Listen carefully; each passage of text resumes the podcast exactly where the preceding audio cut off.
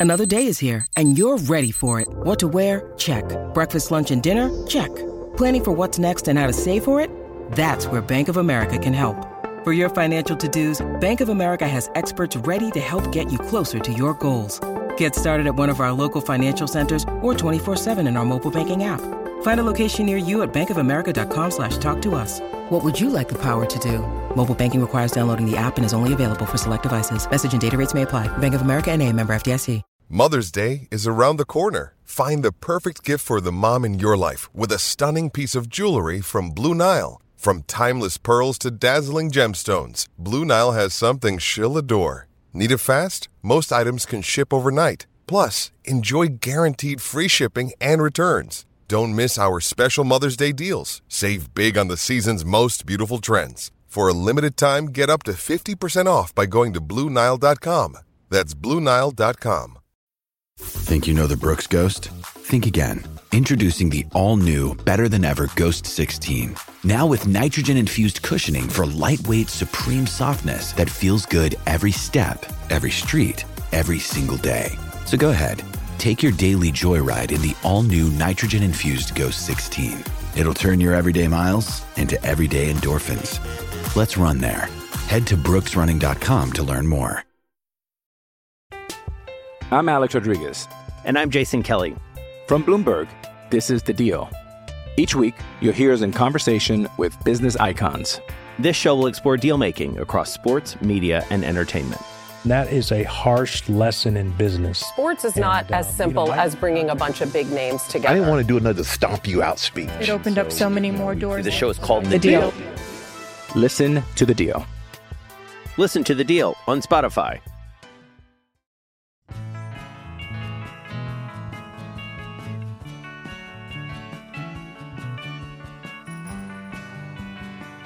Hello, everybody, and welcome to episode seven of the Pitched Contact podcast, part of the Twins Talk Network.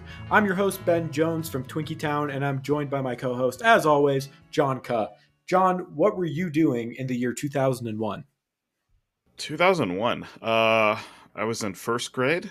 I was starting to learn about what sports were, but I sure as hell did not care about any specific team. Yeah, uh, I'm right there with you. I was all of four years old, so I don't even think I knew the concept of twins, let alone the Minnesota Twins. But of course, 2001 is the last time the Twins beat the Yankees in the regular season series. Um, and I think a lot of Twins fans, you know, maybe older than us, have some more fond memories, but it's been a long, long time. And so it's good uh, to see some small victories on the way to hopefully some bigger ones as we go throughout the season. Right. Uh, it's always nice to make history. Uh, sometimes history is a little dubious, uh, but uh, now we've got this monkey in our back. I think it's time to get that uh, playoff uh, playoff losing streak off our back too. Right. Yeah, definitely. I, I think it's always nice to beat the Yankees however you can, whether it's in a season series or whether it's trading them Aaron Hicks and Josh Donaldson so they can be the most hated Yankees. Whatever it takes, I always want to beat the Yankees. So so it's good. All right, just a few reminders for you guys. You can follow our podcast on Twitter at Twins Talk Pod. Uh, make sure that you subscribe to Twins Talk on your podcast platform of choice Apple, Spotify, Stitcher, Google Podcasts, Amazon Podcasts. I'm sure there's more, and we're definitely there. So make sure you like, subscribe, leave a five star review if you feel so inclined. Uh, today, for our show, we'll be going over this last week of Twins baseball uh, a series win against the Yankees and a series win against the Royals.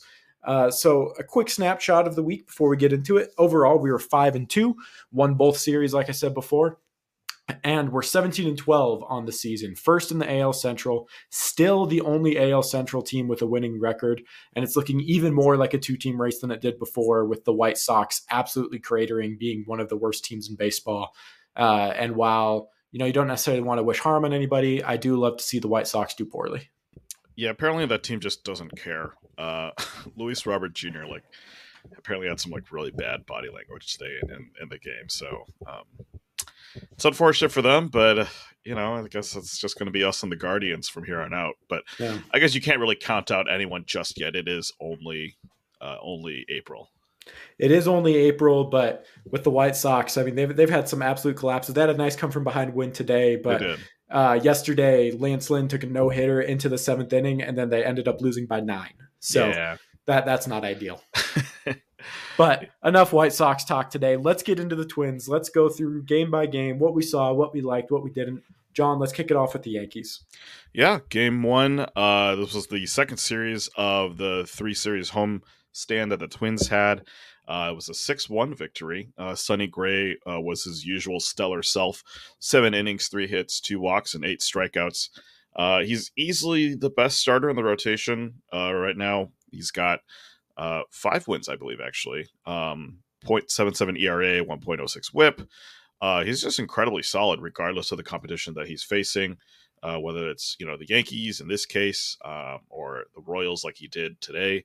Um, yeah, he's just looking real good. Uh, if you take out that weird five inning game that he had where he was sick, he threw up before the game. Kyle Farmer got hit in the face, who's one of his good friends.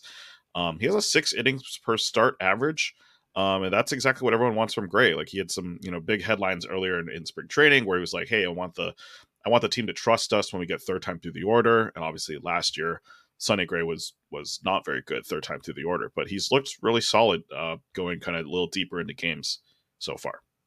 Yeah, I think we've all been really impressed with Sonny Gray. Those numbers you were saying earlier, of course, include the start he made today, later in the week. Yep. Um, but he's going to be right in the running for pitcher of the month. If he doesn't win, mm-hmm. if there if, if there was voting that was revealed, he would be second, right? It'll be him or Gerrit Cole, who has also been similarly stellar to yeah. to start the season here. And so I, I, don't think you can ask for literally anything more than Gray. He was from Gray. He was mm-hmm. almost perfect. You know, the 0.77 ERA, that's about as good as it gets. Yep. And so, you know, every right now, every time he takes the mound, he's making himself a few more million dollars in a contract year. So it's good for the Twins. It's good for Sonny Gray, and hopefully it keeps up uh, as we get deeper into the season. Yeah, um, I'll add some notes a little later on on his uh, pitch mix usage, but it's been something that's worked out really well for him this year. Just kind of seeing what pitches work, and he's been he's been dealing. Uh, with the bats, they're they're facing uh, Jhony Brito again, who, uh, as you remember, last time they faced him, they batted around and uh, put up a pretty big spot on him. They didn't get rid of him in the first inning this time around, but uh, they did. T- Brito did leave by the third inning, so uh, the the Twins seem to have his number. Um, Polanco had a good night. Again, the comeback tour is alive and well. Two for five with three RBI. He had a two run single in the first uh, with the bases loaded that gave the Twins the lead for good, essentially. And then Kepler did a pretty good job as a leadoff man, getting on bases three for five, and he also got three runs out of it. So um, it's been it's been a solid showing for Kepler. He's still nowhere near the batter I think everyone wishes he was, but um, he's at least still putting up decent stat lines here and there. Yeah, I mean, we kind of talked before the season about how we weren't sure the shift restrictions were going to impact Kepler at all. Mm-hmm. I think it has helped him a little bit. He's seen a few more of those ground balls get through the right side. Yep. And if nothing else, I think it really has impacted his confidence. I think he looks a lot more confident out there at the mm-hmm. plate.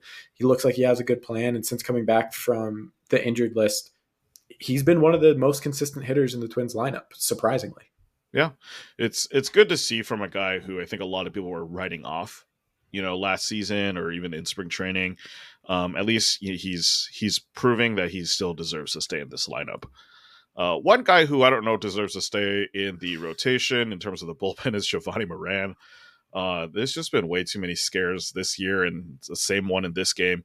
It was a 6 1 victory, but it could have been a lot worse because uh, Jovani Moran loaded the bases with two walks, uh, and he escaped only giving up one run. Um, and it, it could have been a lot worse. I was listening to this game on the radio, and it was just, man, every time Moran comes up to pitch and it's like a big lead, I'm just like, uh, what's going to happen here?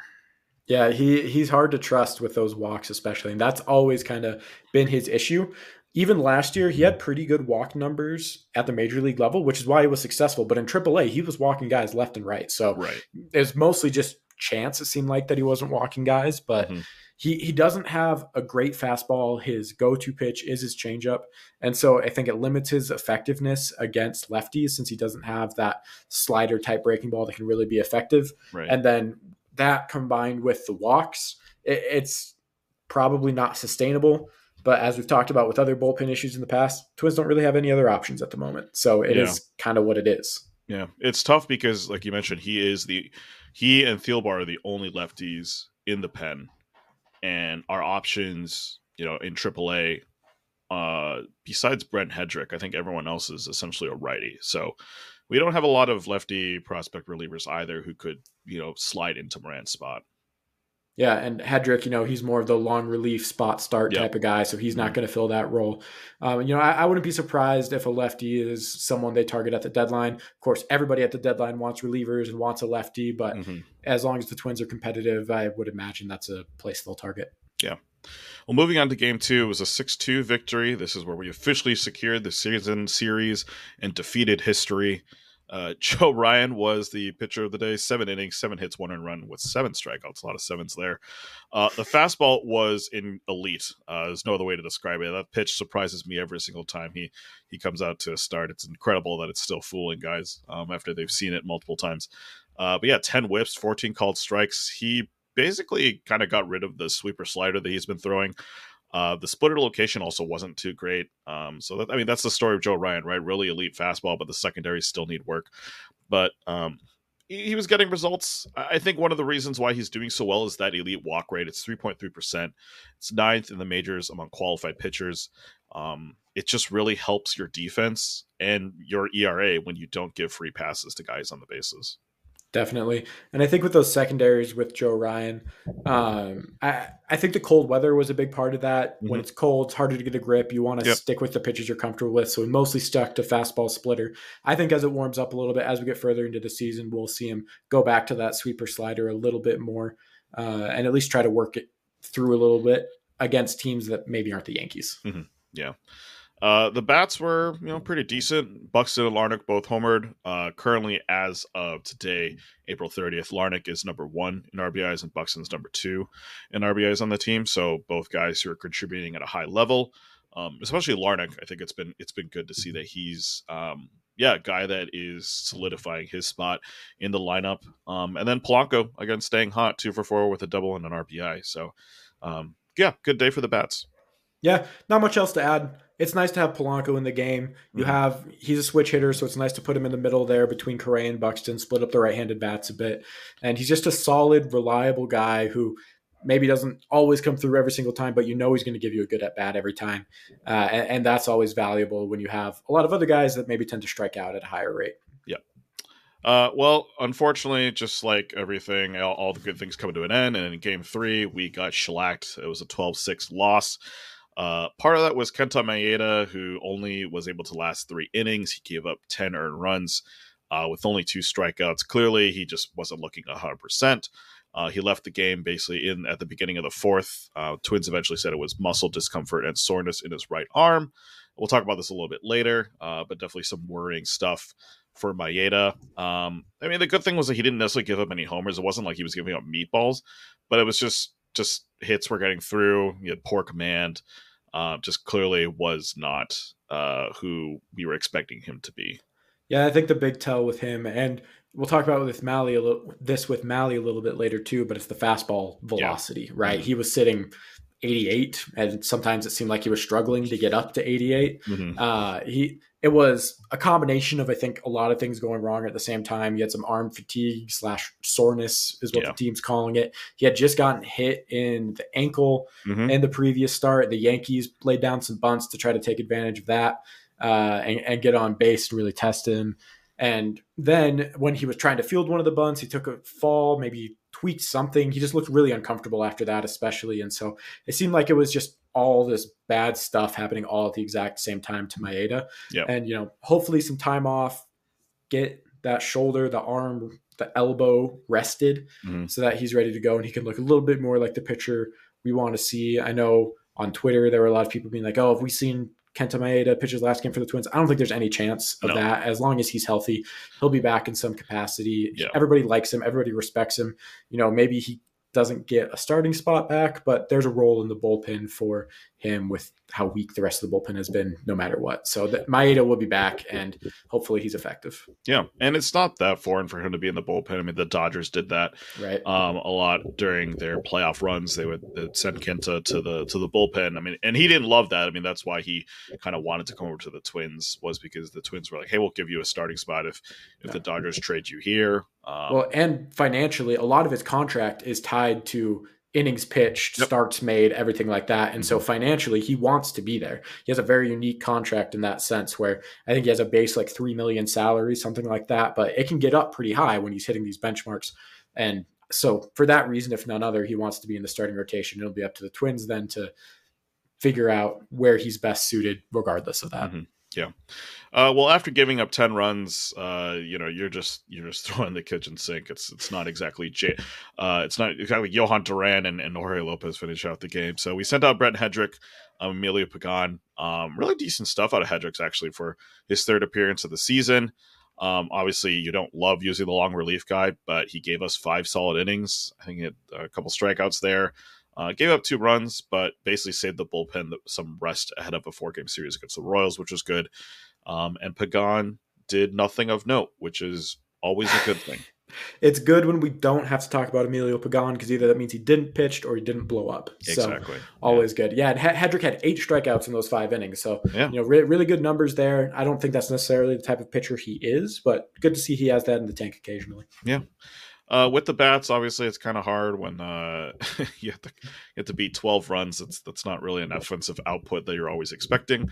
Uh, but you know, some good highlights. Miranda had actually had a good game. He's been struggling a lot, as we mentioned last week. Went two for three with a homer, three RBI. Gallo had another homer. He's he's currently timed for the team lead with seven homers.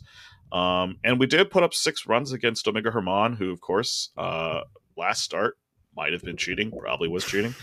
Um, and in any other circumstance, you know, if, if Maeda doesn't give up 10 runs, Twins probably come away with a win here.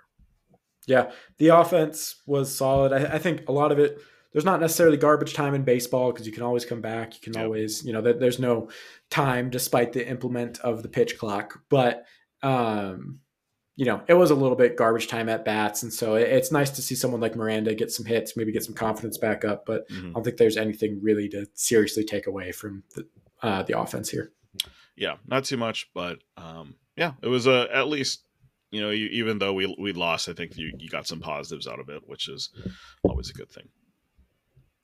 Uh, well, we'll take a quick break, and then when we come back, we'll cover the second series of the week uh, against the Royals. I'm Alex Rodriguez, and I'm Jason Kelly from Bloomberg. This is the Deal. Each week, you'll hear us in conversation with business icons. This show will explore deal making across sports, media, and entertainment. That is a harsh lesson in business. Sports is and, not as uh, simple you know, as bringing a bunch of big names together. I didn't want to do another stomp you out speech. It opened so, up so many more doors. The show is called The, the deal. deal. Listen to the deal. Listen to the deal on Spotify. When you need mealtime inspiration, it's worth shopping Kroger, where you'll find over 30,000 mouthwatering choices that excite your inner foodie. And no matter what tasty choice you make, you'll enjoy our everyday low prices, plus extra ways to save, like digital coupons worth over $600 each week. You can also save up to $1 off per gallon at the pump with fuel points. More savings and more inspiring flavors make shopping Kroger worth it every time. Kroger, fresh for everyone. Fuel restrictions apply. And we're back, uh, and we're going to be talking about the Royal series, uh, four game series uh, against the Kansas City Royals to finish out this homestand. Uh, game one was a 7 1 victory. Uh, Tyler Mahle pitched four innings with two hits, one and run, and six strikeouts. He was actually pretty effective, uh, but the fastball velocity was nowhere near where it had been all season. Um, actually, surprisingly, he started out with a pretty slow fastball. It picked up in the middle and then dropped again. Um, his first three starts, he was averaging 93, 94 miles an hour, but this start it was around 90, 91. Twins took him out for precautionary reasons. Turns out he actually had something, which we'll talk about later.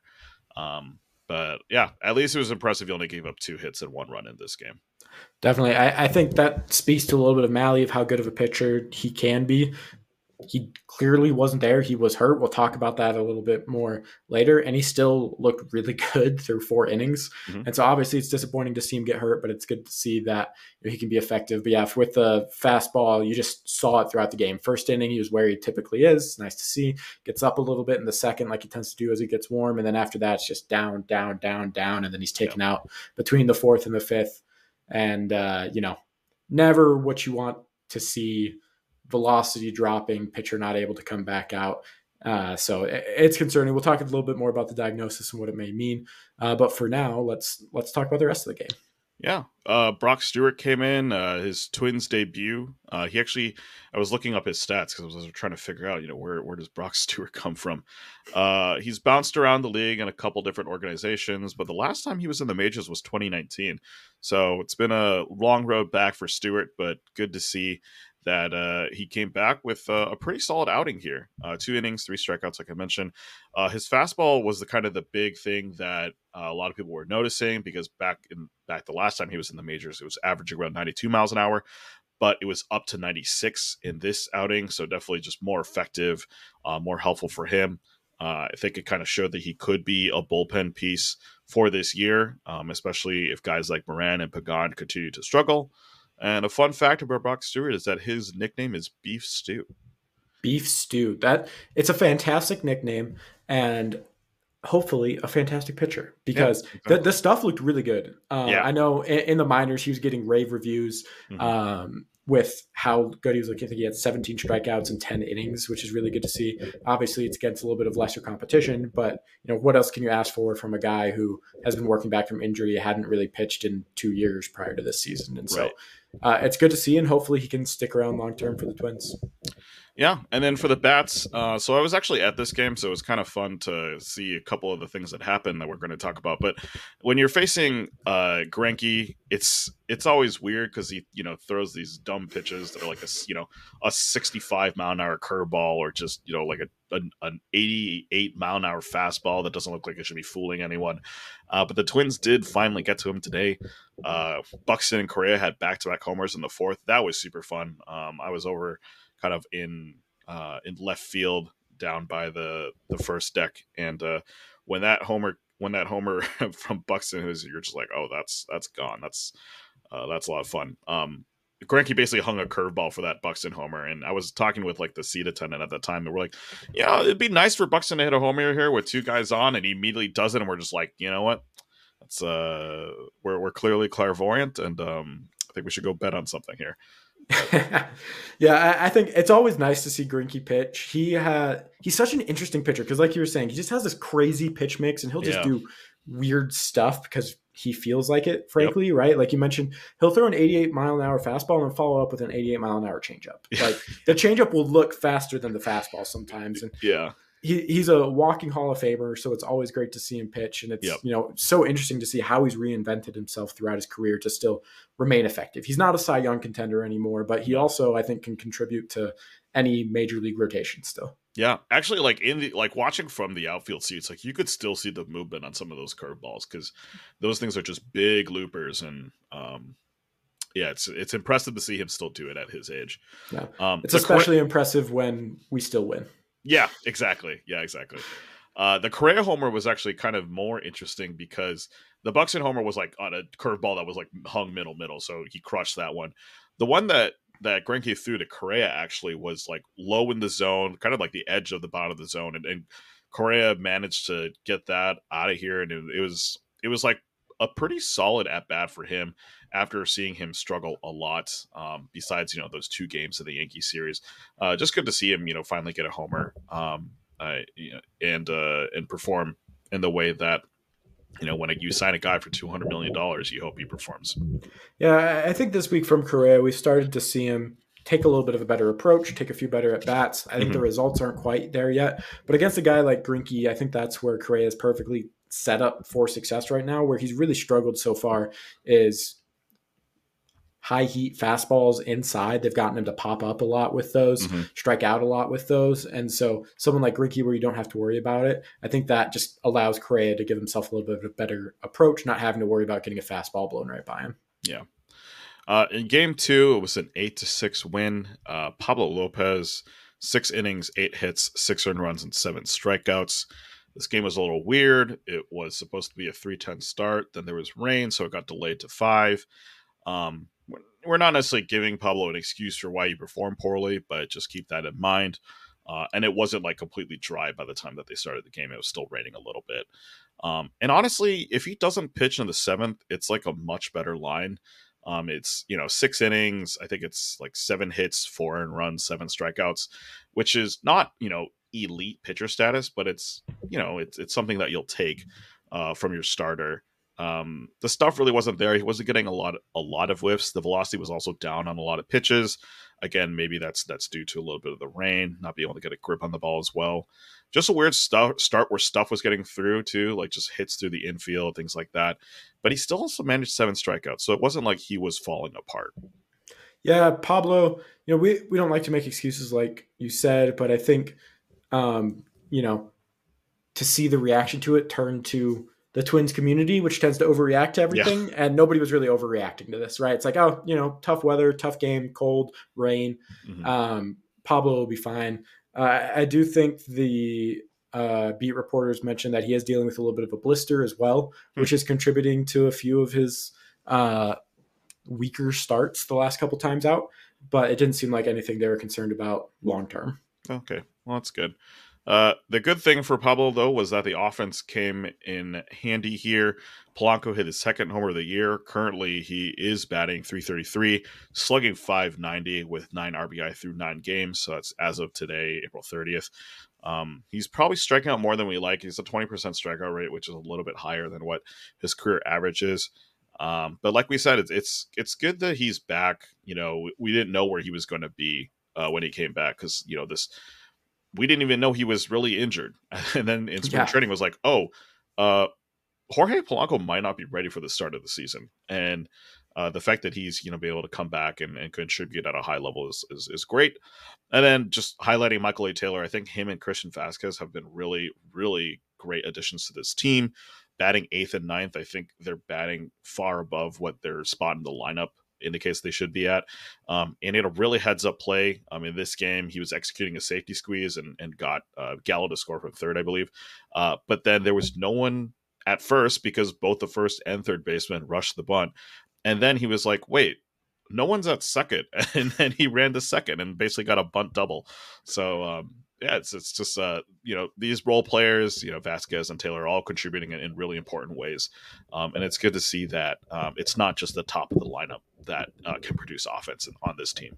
Definitely, the uh, the old little league double worked out well. Yeah, and for, for Michael A. Taylor, like we were saying, this is exactly what you want to see, right? He's not going to have two run home run, two home run games like he did against the Yankees. Mm-hmm. I think that's a pretty extreme outlier, but do the little stuff. He's making every play on defense outside of one that we'll talk about later, and uh, he, he's making smart base running decisions. The Twins have, I think, three steals on the year, and he has two of them, and so he's doing all the little stuff that you want him to do to keep him in the lineup, uh, even though Buxton can't play out there every day.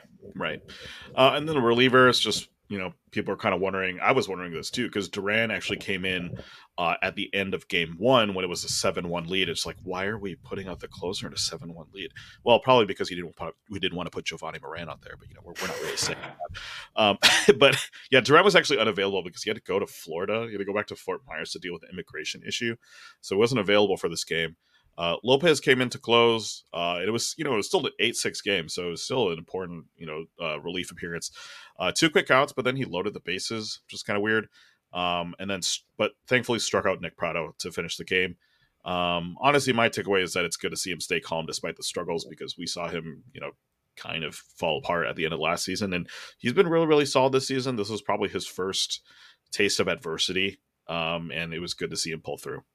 Yeah, and I think if you're going to have your first taste of adversity, it's good to have it against the Royals, who are just abysmal on offense. Yeah, and so uh, makes it a little easier to come out of it. But like you said, um, it's good to see him face some of the struggles he did last year, but then come out on the good end still, especially when the bullpen was shorthanded without Duran. Um, it, it, it, was almost like he like flashed back to end of last year for a minute. He's like, wait, wait, mm. never mind. I'm good. And right. then finished it out. He's like, no, I, am good now. I remembered how to do this. So right. it, it was nice to see him come back really quick. Yeah, and and part of the thing too is like uh, a lot of times the Twins had been initially not hiding him, but you know not having him face like the top of the order when he was coming in for his relief yeah. appearances. But this was you know end of the game. No one else is is going to be pitching besides Jorge Lopez here, um, and he was able to. Yeah, he did he did have some issues with with getting walks, but at the end of the day, he was able to to um, yeah cleanly get through the top of the order for the Royals. Uh, moving on to game three. So this was a 3 2 loss. Uh, Bailey Ober went 5.2 innings, four hits, one and run, two walks, and six strikeouts. Um, really just a solid outing. I don't know if there's really much to say here from Ober. Um, we mentioned he did have a couple bad outings in AAA, but then followed that up with two really really good outings. Uh, I think like six shutout innings in, in, two straight starts, and then came up for a game, uh, and then was back here for this game. Uh, honestly, I think if we get basically like six innings from Ober, um, you know, Warner and run a K per inning, um, you know, a one whip. Uh, obviously, I think that would be great. Most people would love that. Um, it, his pitch mix is kind of the same. He still throws his fastball around half the time. Uh, and I think for him to really develop into like a, you know, maybe a number three starter, uh, his secondaries need to be a little bit more consistent. The slider was decent as a whiff pitch, but he didn't really throw it um, as much as probably the Twins want him to, because you know we all know the Twins and their affinity for sliders. Um, yeah, we'll see how good Ober kind of turns out. This this might be his opportunity to solidify a spot in the rotation. Yeah, we'll we'll take that from Ober every time. I think in the early innings he was having a little bit more struggle with his command, which is a little atypical for him, where he's usually pretty pinpoint with his command. But it was nice to see him dial in a little bit more as he went. And yeah, he'll he'll be in the rotation at least for the next month at a mm-hmm. minimum, unless unless he completely implodes. He's going to be a regular. He was the Twins' best pitcher in spring training, and you know he, he's been a little more transparent that he didn't love being sent down to AAA. So maybe that factors into um, you know some of those rough starts, and it's understandable from where he was coming from with how good of a spring he had. With you know he had pretty well established himself as a big league contributing rotation guy. You know maybe he's not an ace or a two or a three, but he definitely deserved a spot. Mm-hmm. Um, so it's nice to see him come out and right away show that he's still the same pitcher that we want him to be. Right. Uh, of course, the bats uh, not completely there this game. Uh, they snapped a five game streak of scoring five plus runs. Uh, but you know, Buxton did hit his sixth homer, just keeps mashing. Uh, I think the Twins have to be commended for their strategy of only DHing him this this month. Uh, I think it's worked out. Like we mentioned, Michael A. Taylor's had a pretty solid month. Buxton's had a great month at the plate for the most part. Um, in the ninth, though, Correa and Polanco managed to get on base. Uh, Buxton then struck out, and then Larnach had a uh, grounded out to first. So, um, it, you know, they had a chance to win this game. Uh, it is that's that's baseball. Um, I'm I'm not too annoyed with how it finished. We're not gonna, you know, always finish 162 and zero. So it is what it is. Yeah, it is what it is. Uh, I, I do want to say a couple things about Buxton. First of all, obviously Byron Buxton amazing. I love Byron Buxton more than I love my wife. But oh, whoa! Don't tell does her. she listen to this podcast? we're gonna find out. I'll tell. You, she tells okay. me she does, but we're gonna find out. Anyway, okay. I love Byron Buxton. I love watching Byron Buxton play baseball. I hate seeing him run the bases, which leads me to believe I don't know if the Twins are going to have him play in the outfield anytime soon. Every time he's running the bases, there's a weird slide. Obviously, there was the one with the White Sox where he ran straight into the second baseman for some reason. Yep. But yep. every time he has a little bit of a weird slide, I get so nervous that he hurts something.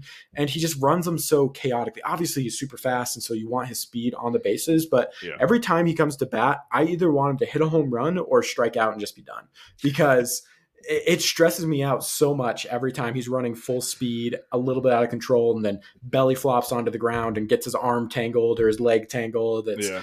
Eh, man, it stresses me out so much. And yeah, obviously, I think the best version of the Twins has Byron Buxton playing in the outfield because as good as Michael A. Taylor is out there, Buxton is better. Yeah. Plus, he has the offense to to match, and that opens up DH for someone like Alex Kirilloff, who we'll talk about a little bit later. But you know, for now, the strategy is working. I say stick with it. And, you know, obviously we don't know a lot about Buck's mindset about it. I think obviously he would prefer to play in the outfield because that's a big part of his game and he's a competitor. But for now, I say keep doing it as long as we can because it's working pretty well. Yeah. I mean, as he mentioned in our first podcast, uh, one of his goals for the season is to play 130 games, and he's well on his way to meeting that. Um, yeah if he gets to 130, I think every Twins fan would be absolutely overjoyed. And I think, frankly, at 130, he might be an MVP candidate. Yeah. Uh, it, kind of skipping to today's game, uh, which which we're going to talk about. He he had two slides that like like they were fine. You know, like no one was at the bag, and like he was beating out a throw to the plate on the second slide, and it was just like, oh man, I. Uh, kind of like similar. It's like I just hope nothing bad happens when he yeah. does this I so since I don't live in Minnesota anymore, I watch my Twins games through MLB.tv, yeah, and I don't know who you. at MLB needs to hear this, but I need to tell them that I will pay an extra like 10 bucks a month if I can just get a camera on Byron Buxton from the moment he's at the at bat until he's sitting again in the dugout because I want to see how he's walking back to the dugout. Does he go talk to Papa Resta after his at bat? Yeah. You know, is, is, he shaking around, stretching a little bit? It's like, name your price MLB. I, I, I need that when he's playing because yeah. I get so stressed out about we, it. We need the buck cam. Definitely. Uh, well, going on to game four, the final game of this series, we got a lot of more buck action, which was super fun.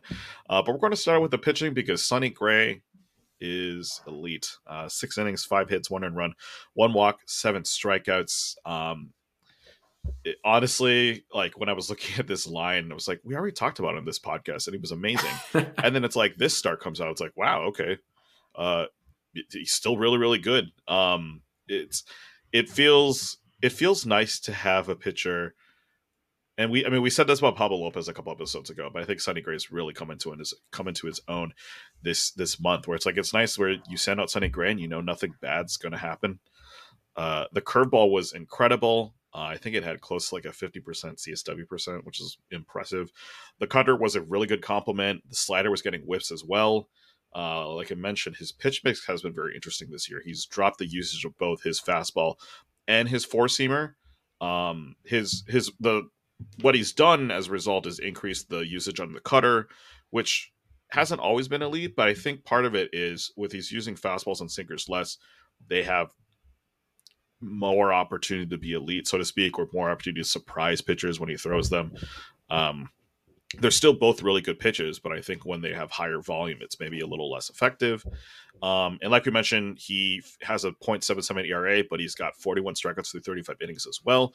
That's why he finishes the month of April at. And like we said, I, I think there's a good chance he wins AL Pitcher of the Month uh, because he's been, uh, I think he has the best ERA among starting pitchers right now. He did have the best ERA, I think, going into this start, so I can't imagine he lost that uh, with this start.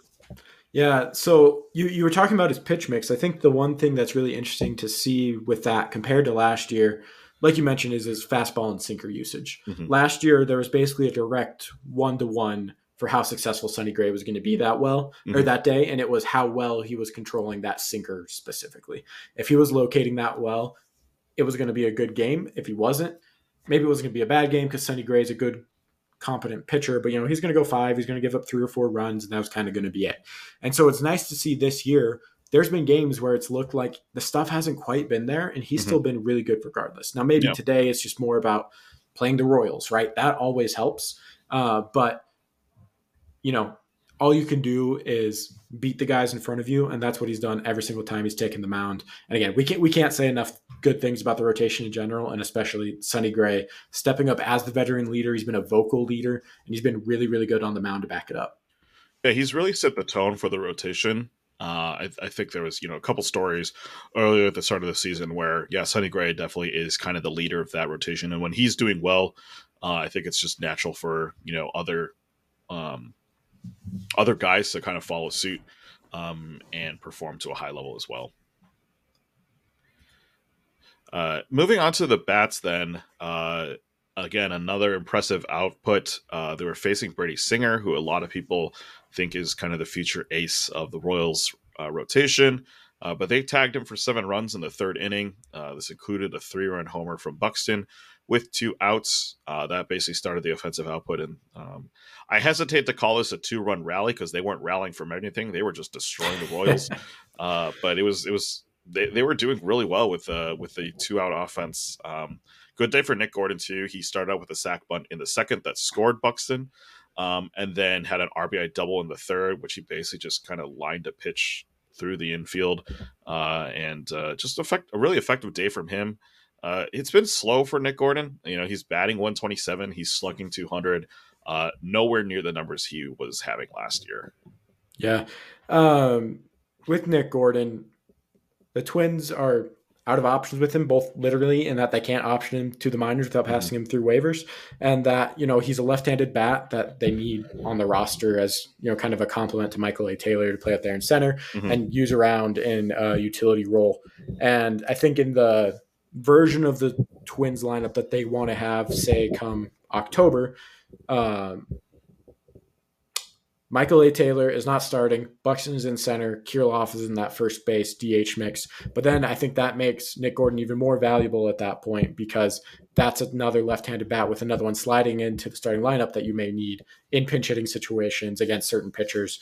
And so obviously we want to see Nick Gordon turn things around and get going. But I think it's also good that the Twins have realized at this point that he doesn't have it right now. He's playing one or two games a week, and they've really kind of reduced him down to that utility role in the meantime while he's trying to find himself. But it's also good to see some life because we know what Nick Gordon can do. We saw it last year in an extended period. He's, you know, I don't think that was a fluke. It wasn't one hot month. It was a really good four months where he was putting good at bats. He was driving the ball hard almost every time he made contact. And so that was really good to see. On the Buxton side, obviously that two out rally was great. Always good to see two out hits. It really gets the momentum going for the team. But that homer, man. So I was watching this kind of oh, on my incredible. phone.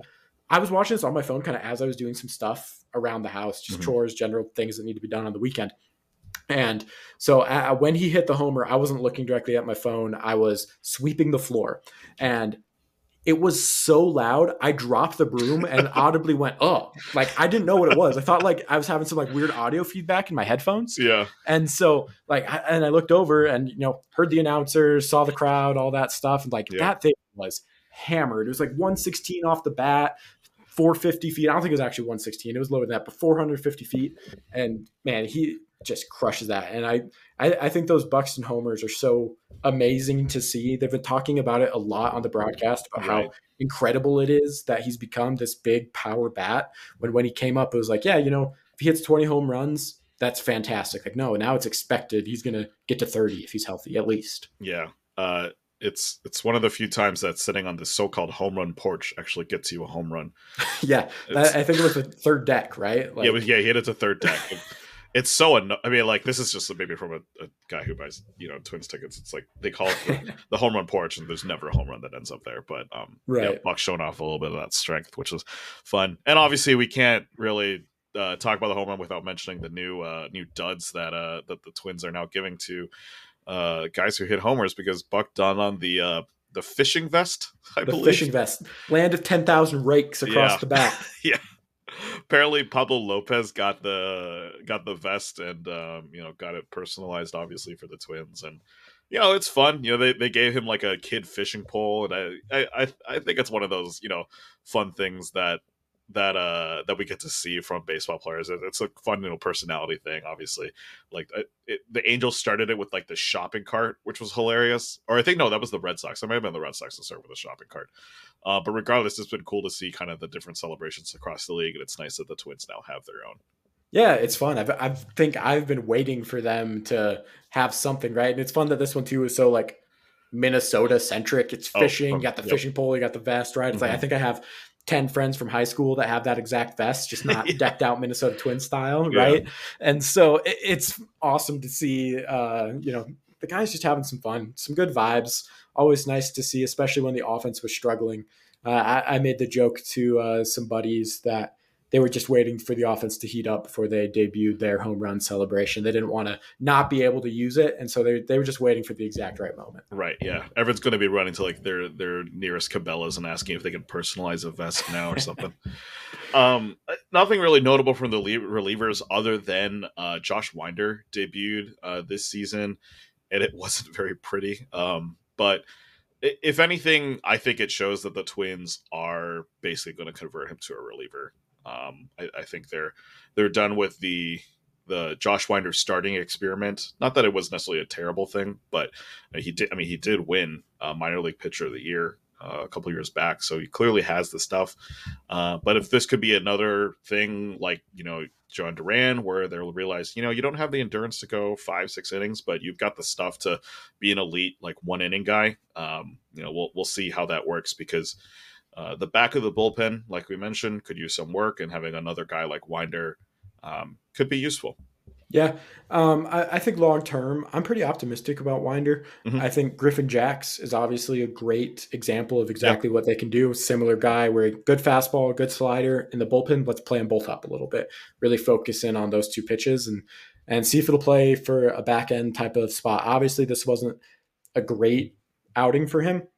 They had to bring in Duran to finish out the game uh, and get a one out save because of Winder's struggles. Mm-hmm. But I, I do think that he has some juice there and something that, you know, other than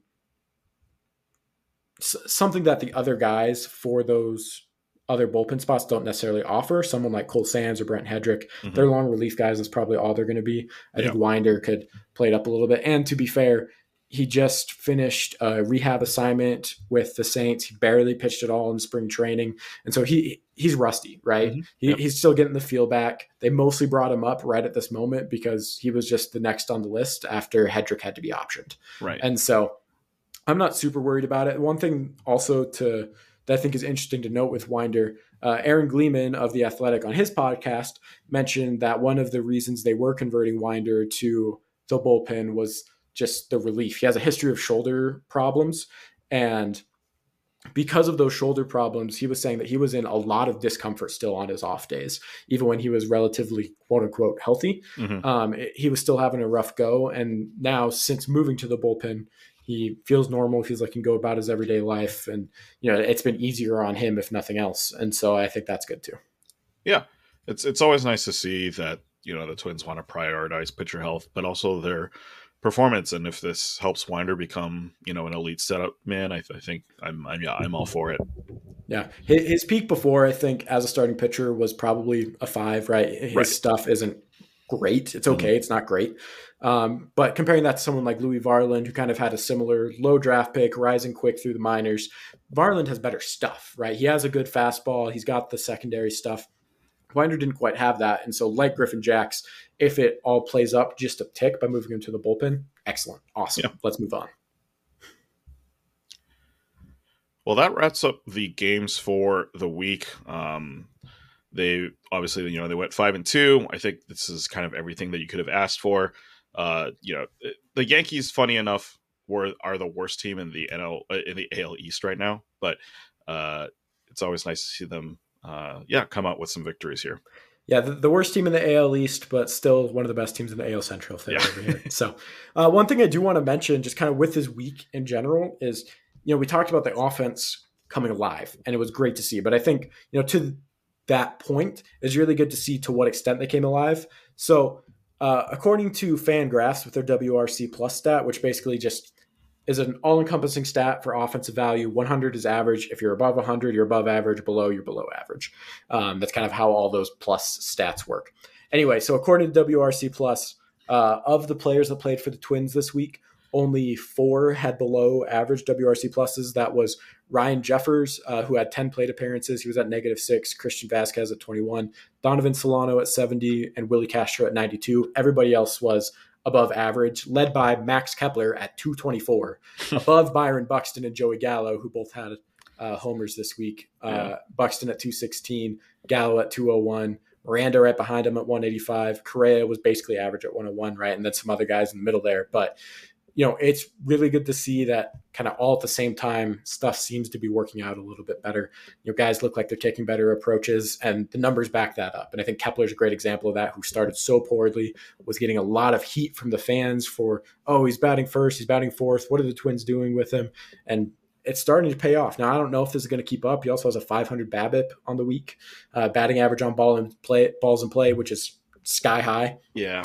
Um, so there may be yeah, not sustainable. There's probably a bit of luck involved, but still, in a season uh, that's this long, you need some luck. So it, it, it's good to uh, get that going, and hopefully, we see a few more long term successful points from here. Yeah, I mean, I mentioned this a couple weeks ago, but they were third to last in team OPS, uh, which uh, basically not a good thing. you don't ever want to be third to last right. in a hitting category.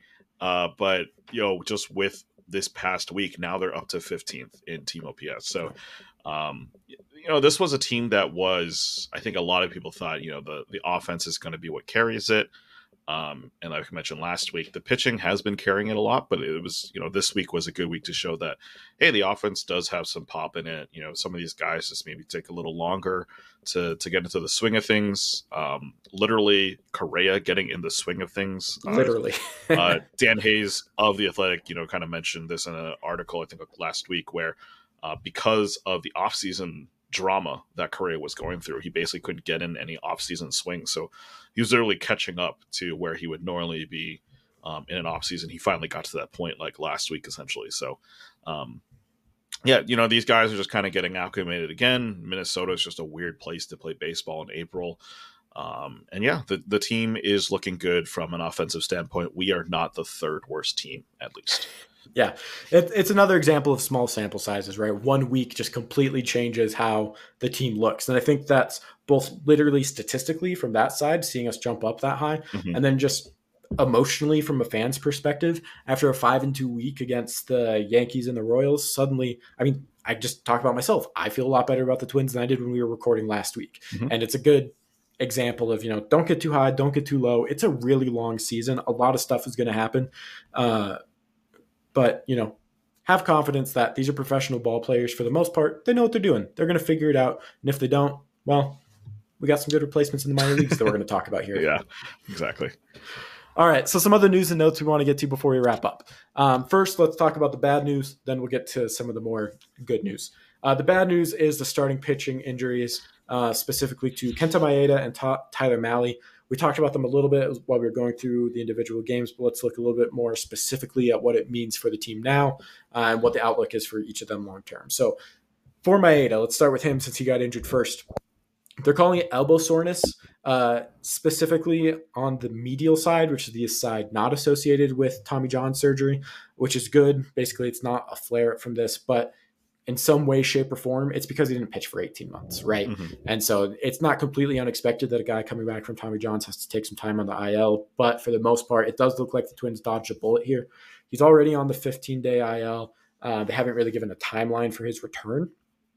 But uh, in the meantime, Bailey Ober was called up to replace his start, uh, his spot in the rotation, um, and he should fill in well. So that's my Maeda.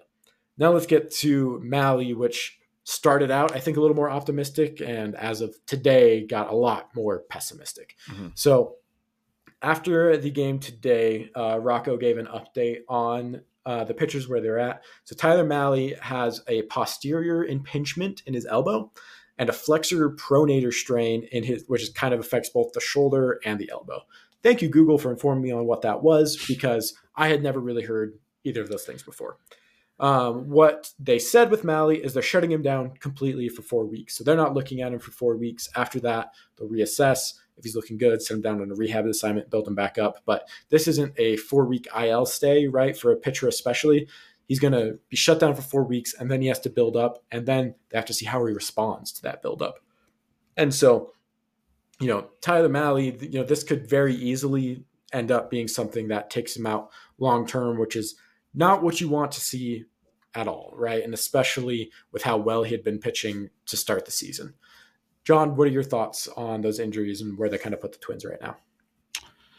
I mean, this was always the fear, right, at the beginning of the season, where it's like we've got a lot of good guys in this rotation, but one injury and uh, maybe it doesn't look so good. Two injuries and we might have a problem. Um, and of course, these two are the most injury prone guys out of the ones we mentioned. Right. Um, and so it's not I wouldn't say it's surprising that they're dealing with with issues. I think with Maeda, the only the good thing is that it's not the Tommy John part of his elbow that's being affected. Um, and you know, even though there's no timeline given, the fact that they're not you know completely shutting him down, I think is is maybe some cause for optimism that they think that he can can get back soon. Um, and with Mahle, I mean, yeah, the initial diagnosis, right, was just kind of that right posterior elbow soreness. Uh, but the new kind of diagnosis with the strain, especially with it kind of affecting the shoulder, is a little worrying. Um, but it also might mean that they know what maybe is is wrong with his shoulder now, um, and they can fix that and um, and and get that all squared away. Um, four weeks is a long time, but in baseball, that's a sixth of the season essentially. If he's out for six weeks, that's you know maybe a, maybe a quarter. Um, the I think the good thing, which we'll talk about, is I think they have the depth to at least fill the number four and number five spots. Like if this was Sonny Gray who got hurt, I mean, I you know maybe we'd go all sky is falling because that's what Twins fans love to do. Uh, but I think because it's Maeda and Mahle, who you know Maeda already had some struggles this season. Mahle's been decent but not amazing. Um, I think these are these are injuries that we can weather a little bit better. Yeah, you know, we have Bailey Ober, and it's presumed that Louie Varland is going to be called up to fill uh, Mahle's spot. Yep. Varland's AAA schedule kind of lines up perfectly with Mahle's, so wouldn't really skip a beat. It would be perfect just to call him up and have him fill in that spot. Mm-hmm. Um, and they're very capable major league level starters. Yep. After that, you start to get into some more questions. The next men up after that would be Simeon Woods Richardson, who is kind of a fringe top 100 type of guy. Um, we've seen him in one long relief appearance already this year where he some positive things, but like we mentioned in that podcast, the fastball has some big causes for for concern. And then after that, it's Cole Sands, Brent Headrick, uh, who are better at this point uh, for mop up duty. Mm-hmm. And then you get into some of the minor league veterans at that point, uh, such as Aaron Sanchez, who we saw for a couple starts last year. Yeah. Now that's way down the line, right? Right now, Ober and Varland, I think, can fill those spots fine. I think they will basically perform about as well as Maeda and Mahle did, especially given their health concerns. But yeah, the, the Mahle one especially is one that I, I feel a little discouraged by. Um, obviously, it's longer, and so there's more concern that way. But um, he was their big trade deadline acquisition last year. He was supposed to be a guy to really come in and help stabilize the rotation. And you know, three times already since he's been a twin, he's been removed early because of these shoulder issues. Uh, like you mentioned, maybe this is a good sign that the Twins maybe know what's going on because last year when it happened, it was kind of like, oh, yeah, we don't really know. It's just kind of sore. Let's give him some rest. Let's mm-hmm. see what happens. Hopefully, this means they have a good long term fix and he can be back up on the mound soon. Yeah. Uh, yeah, go ahead. It's, it's, it is. I, I mean, I hesitate to like, you know, grade trades because, you know, everyone loves to do that, that uh, you know hindsight sort of thing. Spencer Steer is looking like a legitimate major league third baseman uh, with the Reds. Um, he, I mean, he's not like you know a world beater by any means, but he's contributing at the major league level. Uh, Christian Encarnacion, Encarnacion Strand is looking real good in, in their minor league system right He's been now. one of he, the best hitters in AAA. Period. Yeah, so he far. could get called up real soon. So Yeah. it- you know that we gave up a lot to get Tyler Mahle. um, and it's just yeah, it's unfortunate that he's dealt with these these injuries because he hadn't dealt with them for basically the last couple of years. Like he'd been completely healthy in Cincinnati. So yeah, it's unfortunate that we're dealing with it now. Um, I think the good thing, like you mentioned, Bailey Ober already had a good outing um, recently, and, and he's he's a really solid number four, number five guy. Varland, in his one start this season against the Yankees showed that he's got some interesting stuff, and um, you know we we talked about how good his stuff is. Uh, he, he was he got eight strikeouts against that game against the Yankees, so he clearly can pitch at a major level. Um, he's he's shown that even last year too. He had a you know pretty solid uh, couple games with with uh, the, with the Twins last year. So um, it it it is a drop off in talent for sure. There's a reason why Maeda and Mahle were on the team and Varland and Ober weren't, but um, I think it's as far as like having a number six and number seven guy. These these two are really good options. Yeah, I'll push back on the talent thing a little bit, um, just because I, I think Bailey Ober is better than Maeda right now.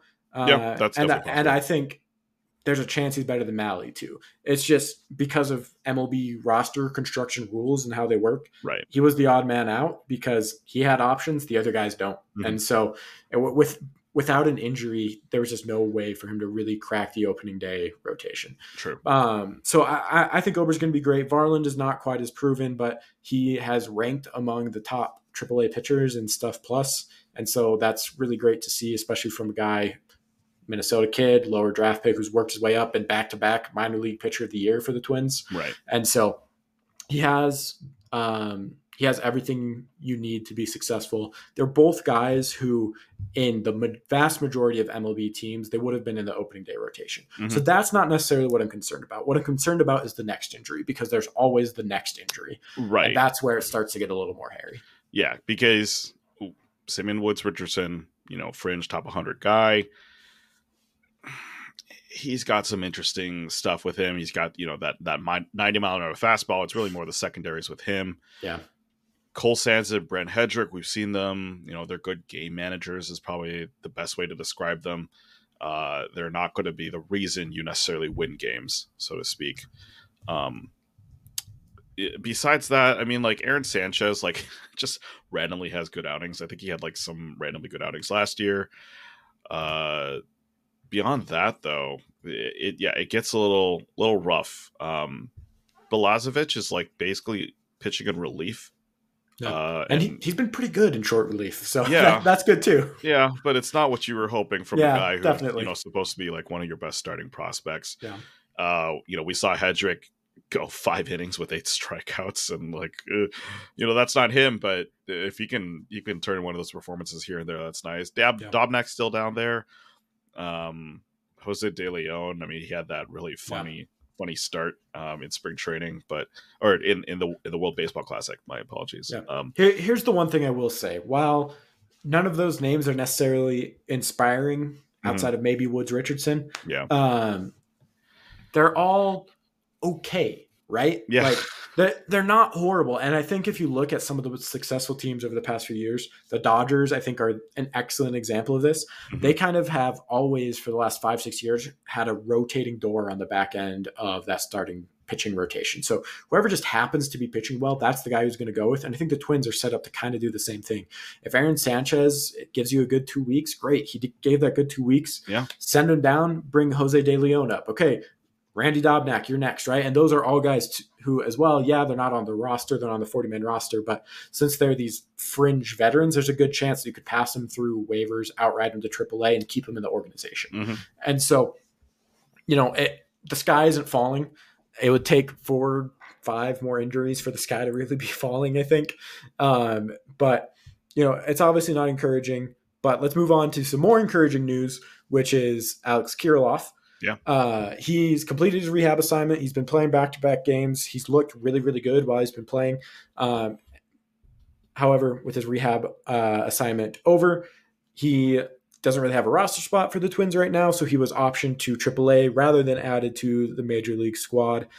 I think there's a lot of overreaction to this move, but the simple fact of the matter is that right now there's not really a spot for him to play on the major league team. You know, you look at where he can fill in left field, right field uh, first base, DH. Those are all taken up by Larnach, Gallo, uh, Kepler, and then Buxton, right? The really direct way for him to get playing time right now would be if the Twins feel comfortable putting Buxton out there in center, then you have the DH you can rotate through different guys, get Kirilloff in there, get Gallo in there, get Kepler in there, get Kirilloff out in the field. But they have shown no willingness to do that as of right now. They have not shown any signs or hints of when they'll be able to put Buxton in the field. And so right now, there's just nowhere for him to go. Yeah, if you look at the bench, it's Jeffers, who obviously is not going anywhere. Donovan Solano, who I think has shown that he's a, a decent bat, you know, a good pinch hitter sort of guy. Uh, Nick Gordon, which we've talked about extensively, um, is just not going to sit down because I don't think the Twins want to put him through waivers. Willi Castro is just the one guy where it's like, yeah. maybe, but like we mentioned last week, he has a role to play on this team. He uh, he can fill in in the infield and the outfield, much like Nick Gordon. Um, he can actually play short, whereas Nick Gordon Eh, he's he's had like four innings at short this season, and I don't think the Twins really want to put him there. So no, they'll they'll put him there if they have to, but they definitely prefer to put Willi Castro out there. Yeah, he, he's not, not spot starting for Carlos Correa no. anytime soon. But Willi at least, Castro, at least can. until Farmer gets back. Yeah, exactly. And Farmer. Well, that's that's the other thing, right? Once once Farmer gets back, that's probably when you send Willi Castro down. Right. But then it's like, okay, now what? Um, yeah, and the other thing too is sure you can bring Kirilloff up and have him sit on your bench, play once or twice a week, like Willi Castro is doing, yeah. or like Nick Gordon is doing. But that's not what you want for Alex Kirilloff. You want him to getting be getting regular at bats, still developing as a hitter because he's still young. He's only 25. He hasn't played all that many games in the at the major league level, mm-hmm. and so having him sit on the bench isn't doing him or the Twins any favors. Right. And so there will be an injury that comes with the lineup. There always is. You know two weeks ago, the sky was falling because everybody was on the injured list, and Correa and Buxton both weren't available for a couple games. And now everybody's healthy and there's no spot for him. And right. he'll be the first guy up as soon as that injury happens. But until then, um, you know, I, I, think the Twins are really happy and comfortable with what they've shown. To Kirilloff's credit, he's done everything he can uh, on his rehab assignment, hitting 316, 447, 658.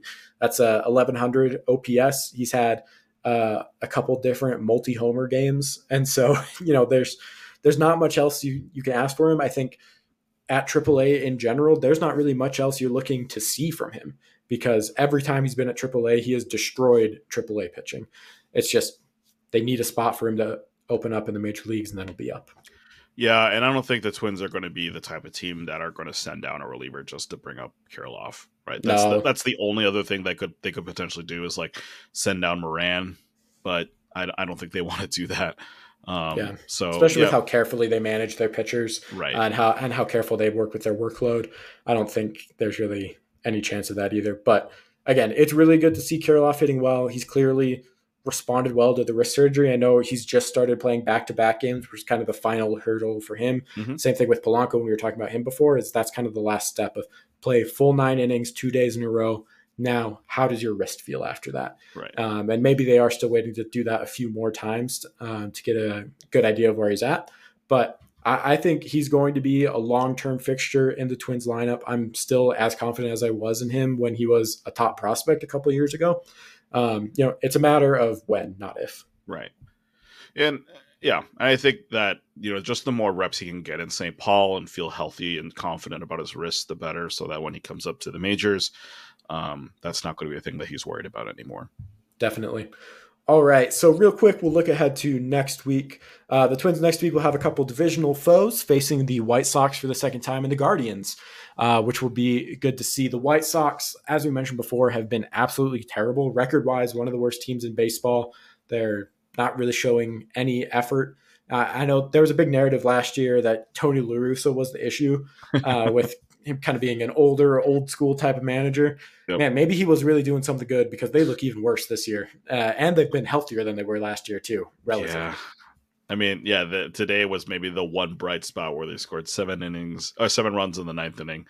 Um, but yeah, that team is really bad, and but you can never count out division games, right?